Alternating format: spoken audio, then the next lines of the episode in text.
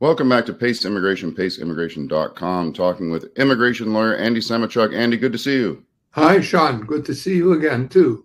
Yeah, we're going to talk about something today that won't apply to me, but it might apply to some out there. And that is how do celebrity artists get visas to work in the U.S.? I put some slides together, uh, drawing from your Forbes article, your recent Forbes article about this issue.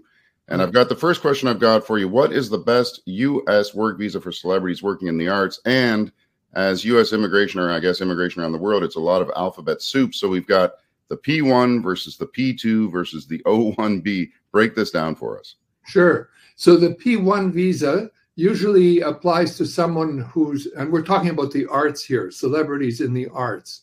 There's also like uh, athletes and people like that that fit in here too, but right. we're just talking about the arts today. So the P1 visa applies to bands, for example, like the Rolling Stones coming into the United States. They would come in under P1 visa.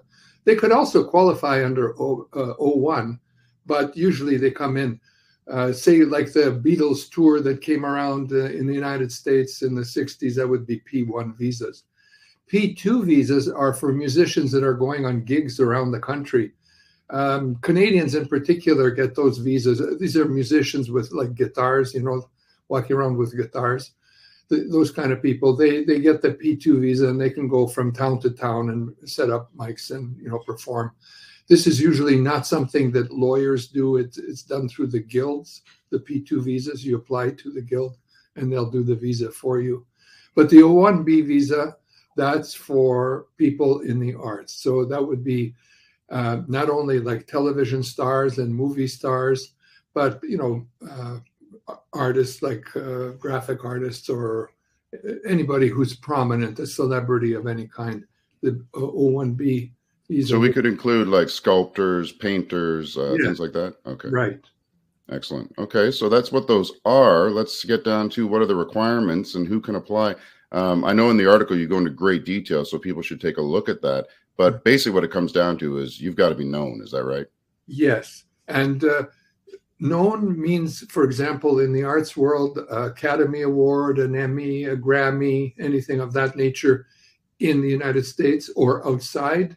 So, for example, a Juno in Canada would apply, you know, in terms of uh, getting you over the bar. And even a nomination for such an award could almost get you the O1B visa there are other criteria such as you know articles written about you in the trade journals successful commercial uh, achievement uh, recognition of you as a for example a judge in the work of others those kind of uh, extras that can be used okay. also to get you over the finish line but the, the, the important thing is the recognition by your peers and by others Okay. Um, by the way, the arts, do writers uh, come in here like novelists, things like yeah. that? Okay. Yeah. Excellent. Uh, the next slide I've got for you, Andy. Does the O1 work visa, and we get this question a lot in uh, U.S. immigration, does the O, not necessarily the O1, but that almighty green card. Right. So does the O1 work visa lead to a green card? And you referenced in Forbes the O1 versus the EB1. Can you go into this for us? Yeah.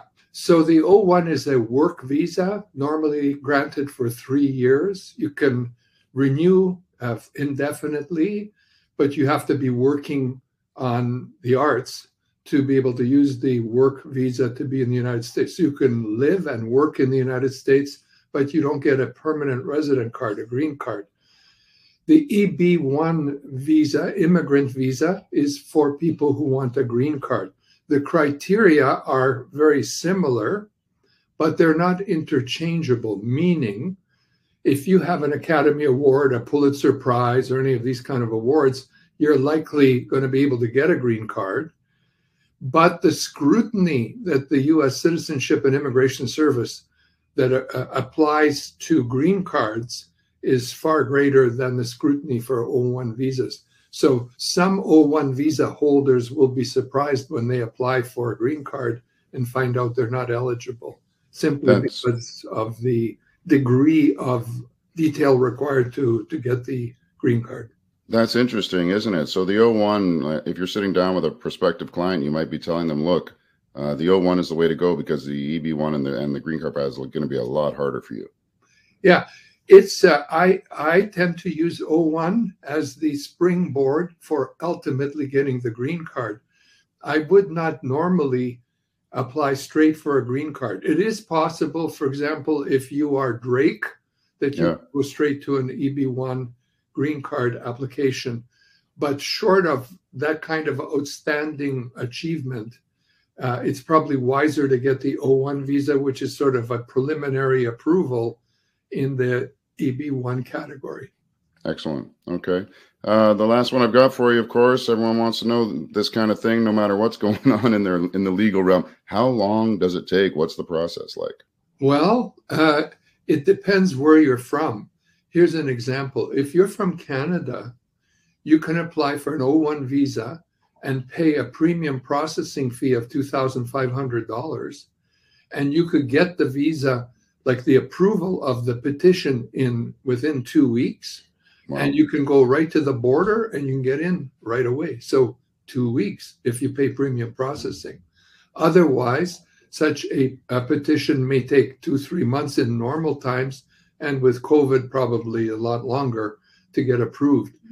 If you're not from Canada, you're from other countries, say like Europe or wherever, in that case, normally you have to go through a consulate. So there's a second step. The petition is approved, and you could get it approved in two weeks if you pay premium processing. But now you just have an approval notice, which the Canadian can go down to the States on. But in the case of someone else, they have to use that approval notice to get an appointment to go to the US consulate wherever they live and then get a visa pasted into their passport, which will open the door for them to go in. The challenge with that right now is because of the COVID situation, there are long lineups for getting an appointment at a US consulate. So it can take some time for you to get the O1 visa in your passport. As for the green card uh, uh, approval uh, process, it takes about a year to get a petition approved for a green card.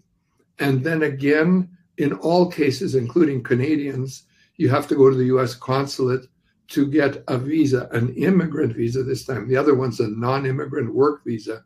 This one's an immigrant visa. To get that immigrant visa pasted in your passport, and then you can enter the United States. So, work permit, a few, you know, a couple of weeks or a couple of months maybe. Green card, at least a year, probably longer because of COVID. Okay, very succinct. Thanks. And one thing you're saying, I'm. It's funny when I listen to you, like you go and do this, you go and do that, and my answer to people is, don't go and do it. Let Andy do it. That's why you pay lawyers to put this stuff together and get this ready for you to That's take why you're time. here on this call. That's right. The time and the stress, right? So, Andy, thanks for joining us and defining all that stuff about the O1. Anyone with questions can contact Andy at asemotiuk at pacelawfirm.com, and there's no doubt that he can help you out. Andy, until next time. Yeah, if we keep this up, Sean, maybe in a few years, maybe a decade or so, maybe we'll be celebrities. That's right. Well, YouTube, no, YouTube notoriety, my